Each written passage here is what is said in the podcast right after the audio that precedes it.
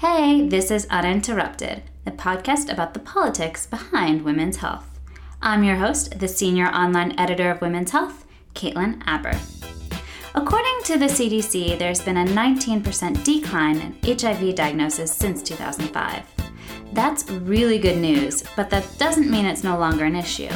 In fact, 1.2 million people in America have HIV, with women making up about 20% of that number. One of those women is Maria Davis, a hip hop promoter for artists like Puffy and Jay Z, turned HIV activist. Maria, who was infected in 1995 and is living with AIDS, was recently appointed to New York City Mayor Bill de Blasio's HIV/AIDS Services Administration Advisory Board. And today, June 27th, which is National HIV Testing Day, is particularly important to her. That's why we're turning the mic over to our health editor, Christina Heiser, so she and Maria can have an honest conversation about how HIV impacts women and what we can all do to stop the spread and the stigma of the disease. I'm going to let those two ladies take it from here. I'm Christina, one of the editors at Women's Health, and we're here for Uninterrupted. And I'm here with Maria Davis, an HIV activist and former hip hop promoter and model. Thank you so much for joining us. Thank you for having me. And so you were recently appointed to New York City Mayor Bill de Blasio's HIV and AIDS Services Administration um, Advisory Board. And can you tell me a little bit about your work with them? Well, this is new to me, you know.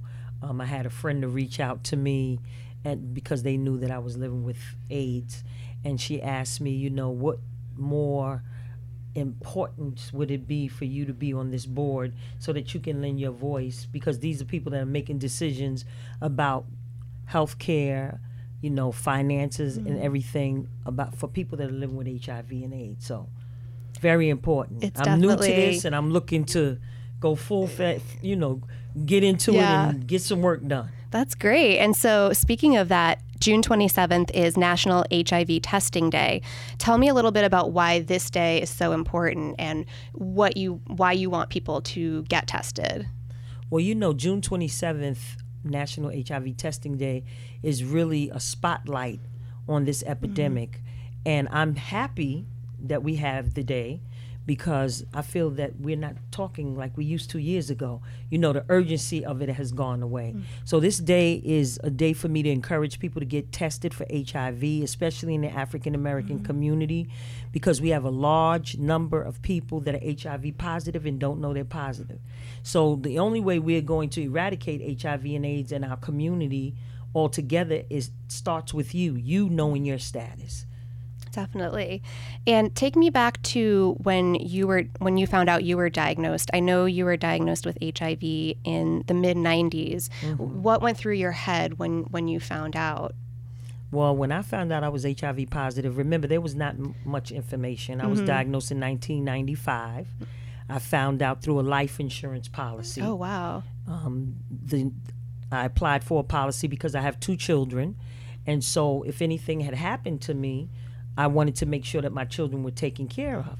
So they said take a HIV test. That mm-hmm. was a mm-hmm. you know re, uh, requirement. So I said fine, no problem. I'm gonna take an HIV test because I didn't think I had HIV. So ten days later, the test came back.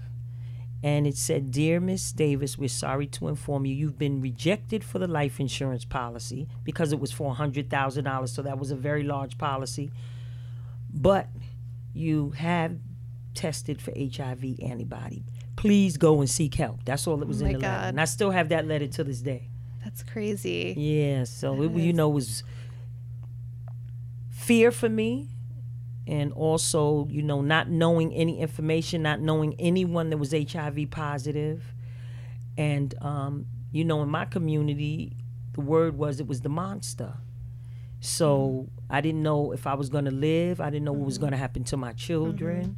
So, but I'm still here. Yes. 20 years later. It's amazing. and so, when you found out you were HIV positive, how was it like telling your friends and your family, and what kind of reaction did they have to the news? Well, it was very hard because I already knew what they thought about HIV and AIDS. Mm-hmm. It was the mm-hmm. monster. So I didn't openly start telling people. I think I told my sister and maybe one of my other friends, two of my other friends, but I really kept it a secret because I'm also a music industry promoter. So mm-hmm. I have a show that I still have now called Mad Wednesdays. So I've had artists from Jay Z to 50 Cent to Missy Elliott. And so people really looked at me as a music icon. And how could I tell these people that I had the virus? And so my mother, you know, she's very religious. She was like, oh, girl, it's a curse. It's a curse. And she didn't know much. And so I wasn't embraced and I didn't tell people. And, you know, it was so funny because you hide in silence for a very long time, which I did for a mm-hmm. couple of years. And so I would tell one, I would say, okay, I'm gonna tell this person, and then I would forget who I told, and then I would, I said, you know what? I need to start telling everybody about this diagnosis. And did you know, you know, how you came to be infected? And if so, did that affect that really like how did that affect that relationship? I did know it wasn't from the person I thought it was from. Um, that that's one of the things that I learned about HIV because you're infected.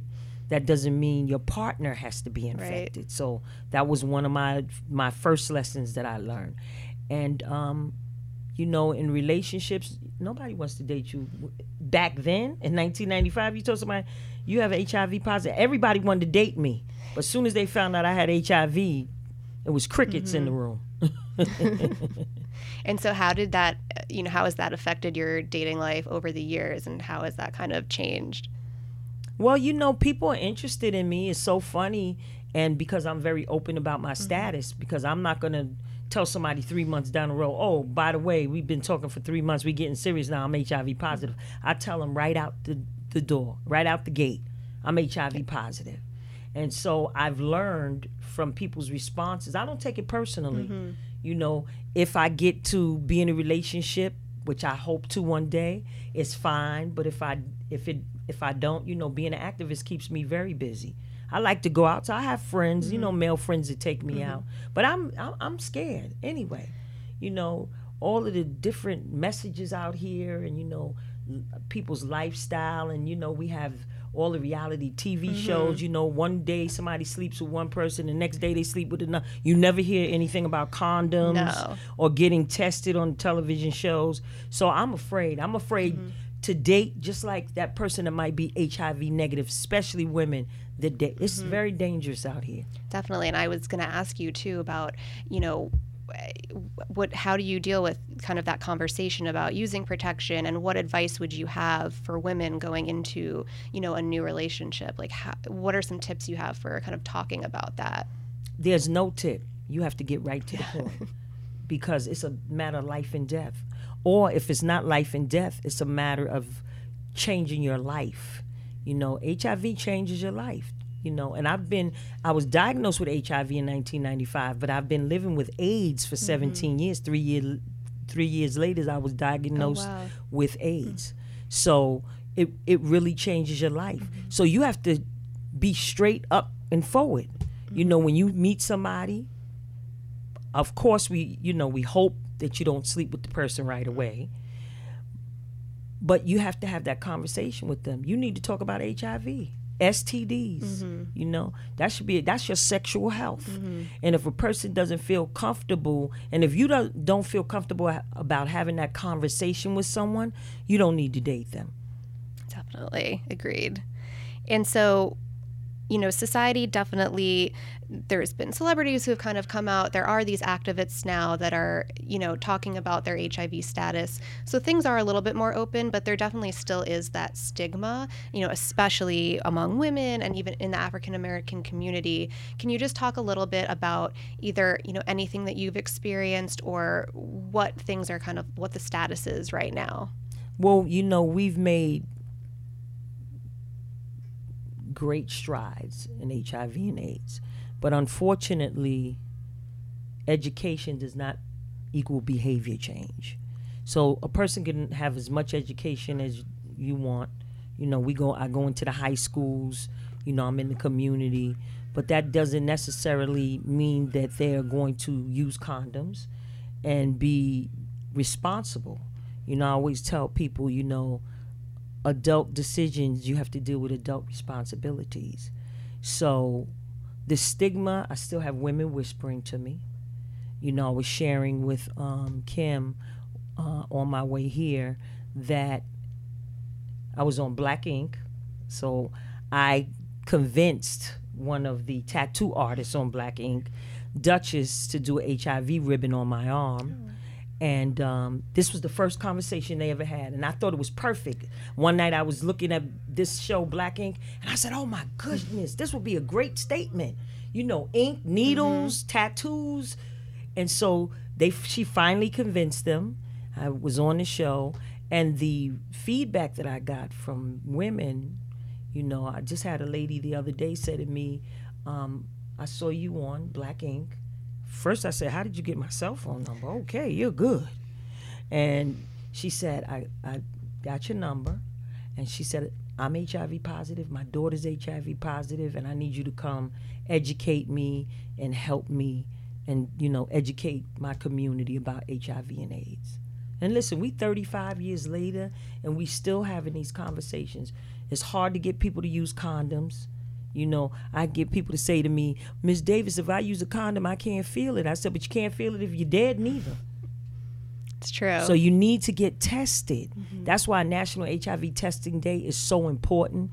And the work that I do with I Design, you know, Merck's National mm-hmm. HIV campaign, which encourages people that are living with HIV to speak up, be vo- vocal about their health care needs and their health care concerns with their doctor, having open and honest conversations. It's about having open and honest conversations in everything that you do. And especially when you decide that you want to, um, I guess, make your relationship a little more serious than in the beginning, you need to have that open and honest conversation with your partner. Definitely. Agreed. And so, why is it so important for women to take charge of their health? Can you go a little bit more into that too? Because, and you know, I don't want get men to get upset about this. Most of the time, the women are the caregivers. We take care of our family, we take care of our husbands, our significant others, we take care of the community, like myself. And if you're not well, how can you take care of someone else? You know, it's like when you get in the airplane and and they tell you, you know, they go through all the rules and regulations if there's emergency, but the oxygen cup comes down and give yourself oxygen first.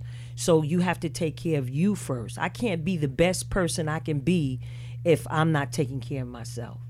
So it's important for, you know, young women to take care of themselves. And no understand that love starts with you. It starts on the inside.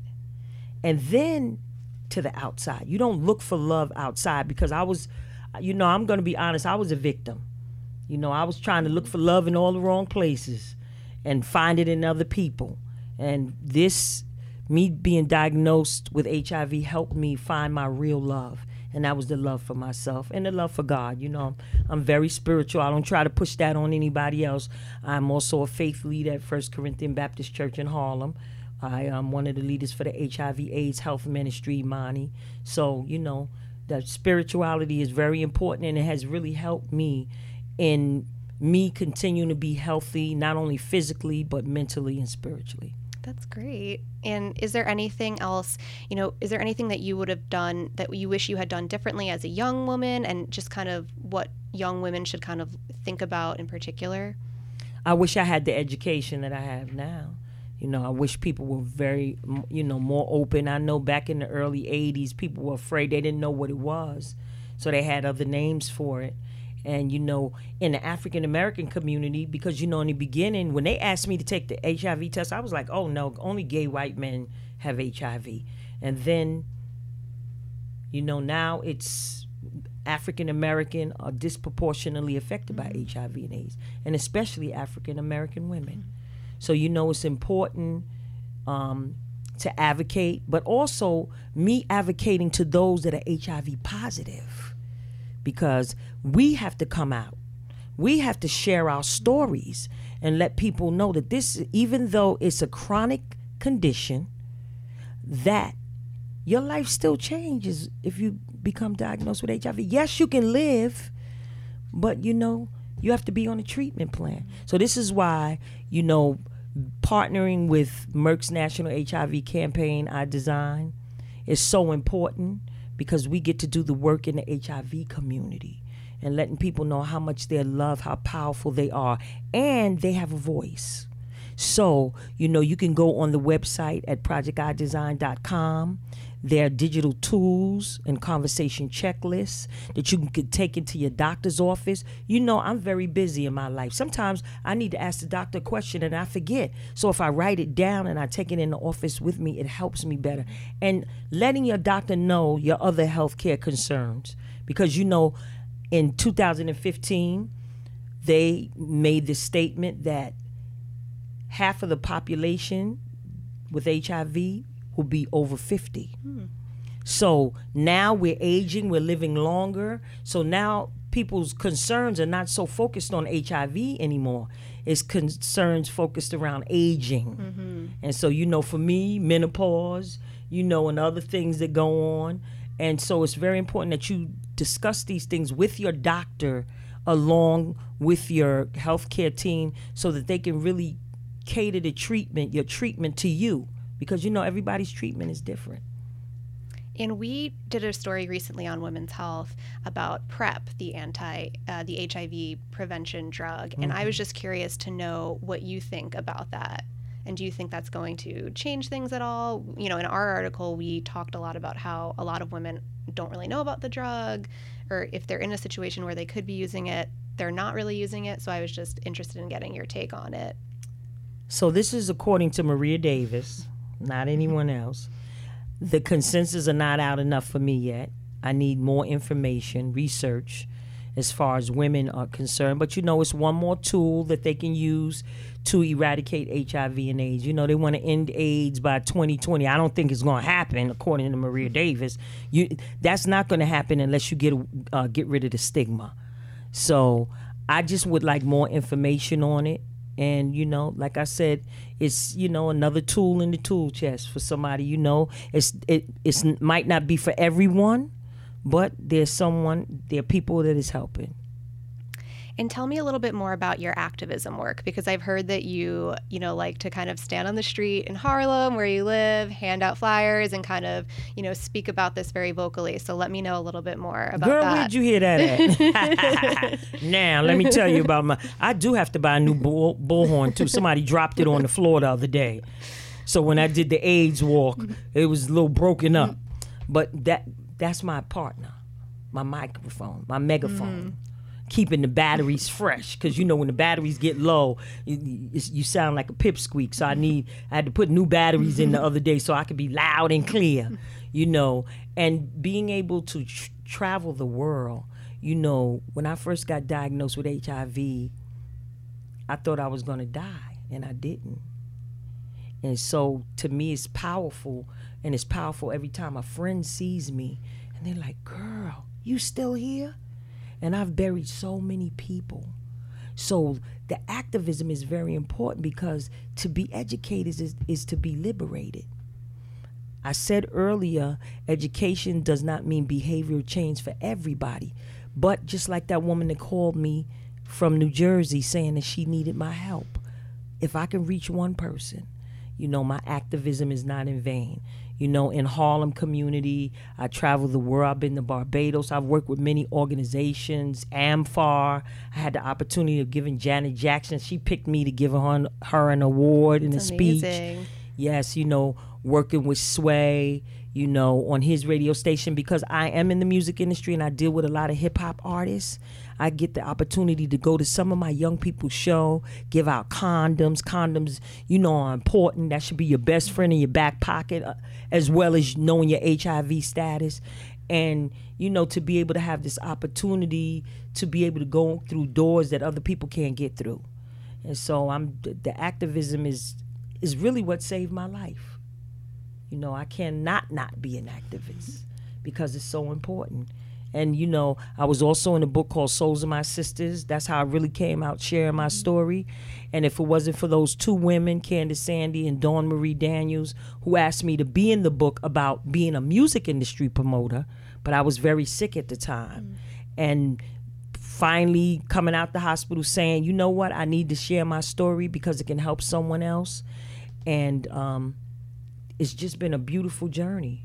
And you know, I'm very, uh, very thankful to Candace and Dawn, and I'm very thankful to all the different vehicles that have been opened up to me. You know, um, I Design campaign, you know, put me at a whole nother level. You know, put me on a national platform. Before, you know, I was the street activist in the community, but but I Design put me on a whole nother platform, and I'm very honored and proud to continue to work with them. And you know, it's so important for people with HIV to go to the website.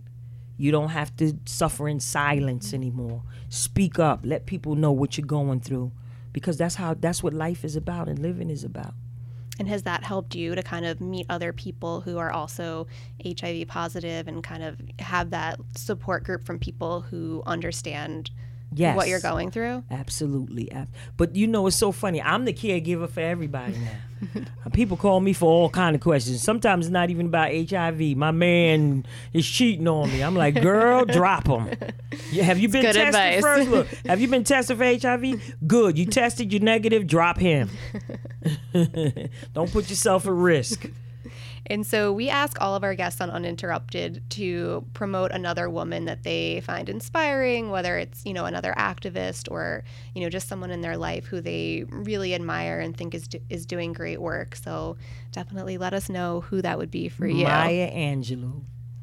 I love her. Her words liberated people. And she was a free spirit.